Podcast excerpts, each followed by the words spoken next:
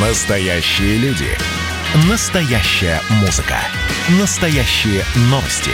Радио «Комсомольская правда». Радио про настоящее. 97,2 FM. эм. Был бы повод. Здравствуйте, я Михаил Антонов, и эта программа «Был бы повод» 22 августа на календаре, и рассказ о событиях, которые происходили в этот день, но в разные годы, ждет вас в сегодняшней передаче. 22 августа 1914 года в Российской империи вводится на период войны сухой закон.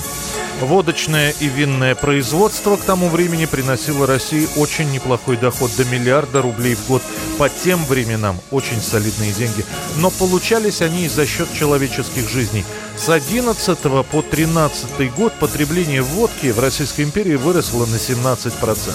А количество смертей по пьяной лавочке перевешивало все остальные летальные случаи. Че там у тебя, батя? Злодейка с наклейкой?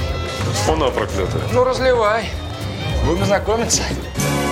За введение сухого закона высказываются многие ученые, медики, военные. Пьянство и водку оба необходимо уничтожить, ибо водка никому не нужна. Разве аптеки? Только с разрешения врача. Государство должно увеличить свой доход, а вовсе его не уменьшать. И это вполне возможно, ибо с богатого и трезвого прямым налогом можно взять больше и легче.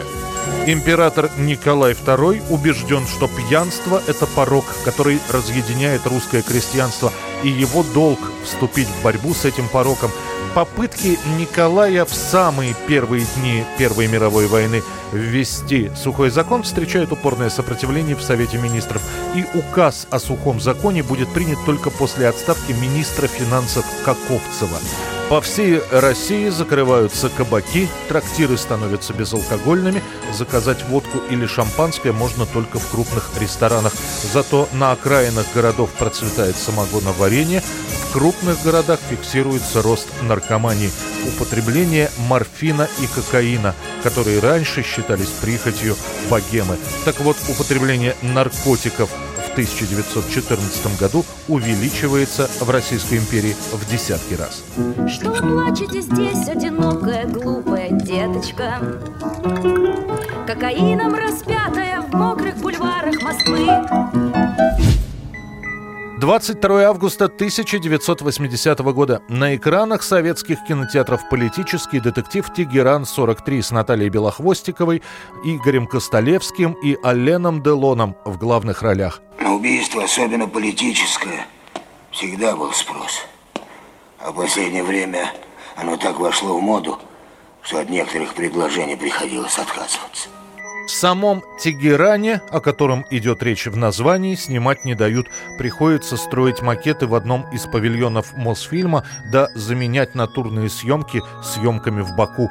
Позже один из режиссеров ленты, Владимир Наумов, будет говорить.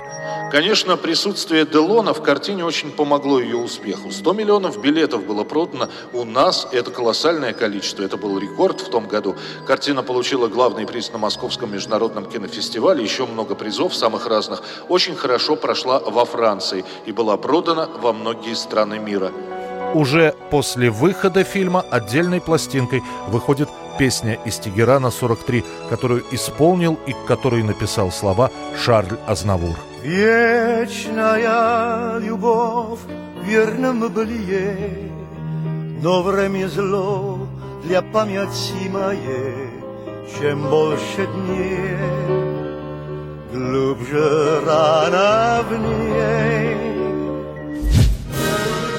1984 год. Президиум Верховного Совета СССР прекращает повторное присвоение званий Героя Советского Союза и Героя Социалистического труда.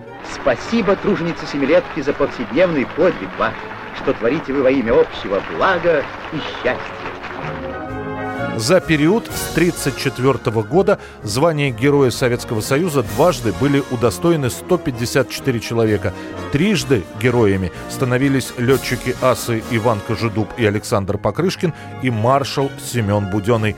Два человека получили награду четырежды. Это маршал Георгий Жуков и генеральный секретарь ЦК КПСС Леонид Брежнев.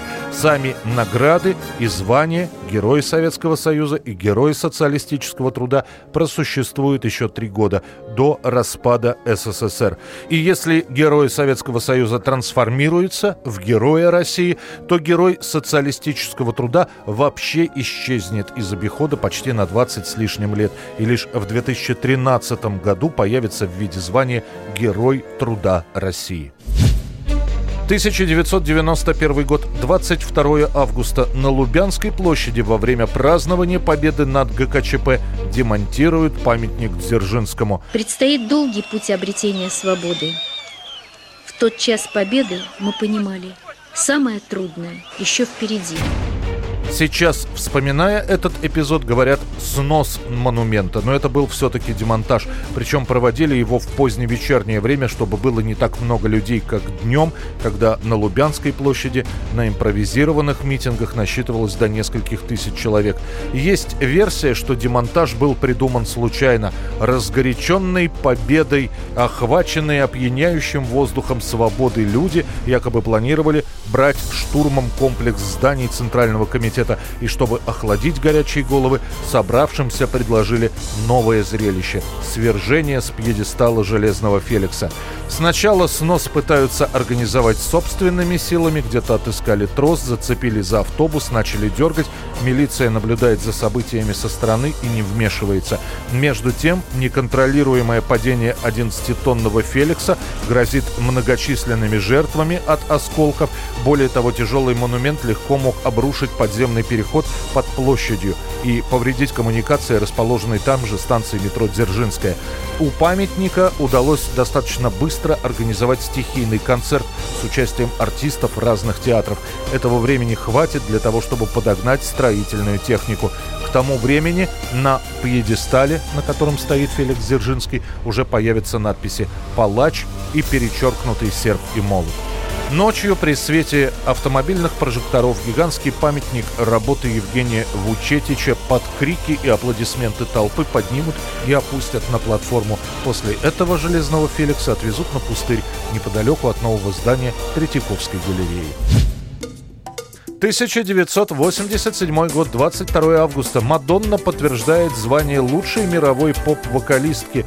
Фильм с ее участием «Кто эта девчонка» почти провалился в прокате, зато одноименная песня из ленты занимает в этот день первые места в хит-парадах США и Великобритании.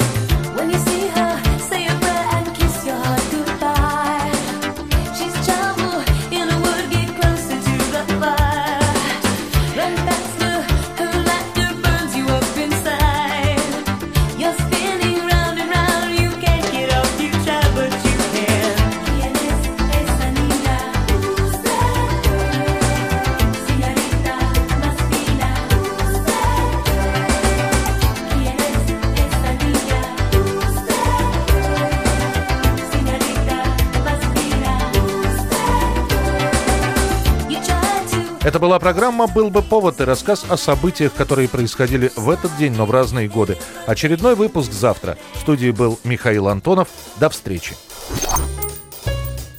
«Был бы повод»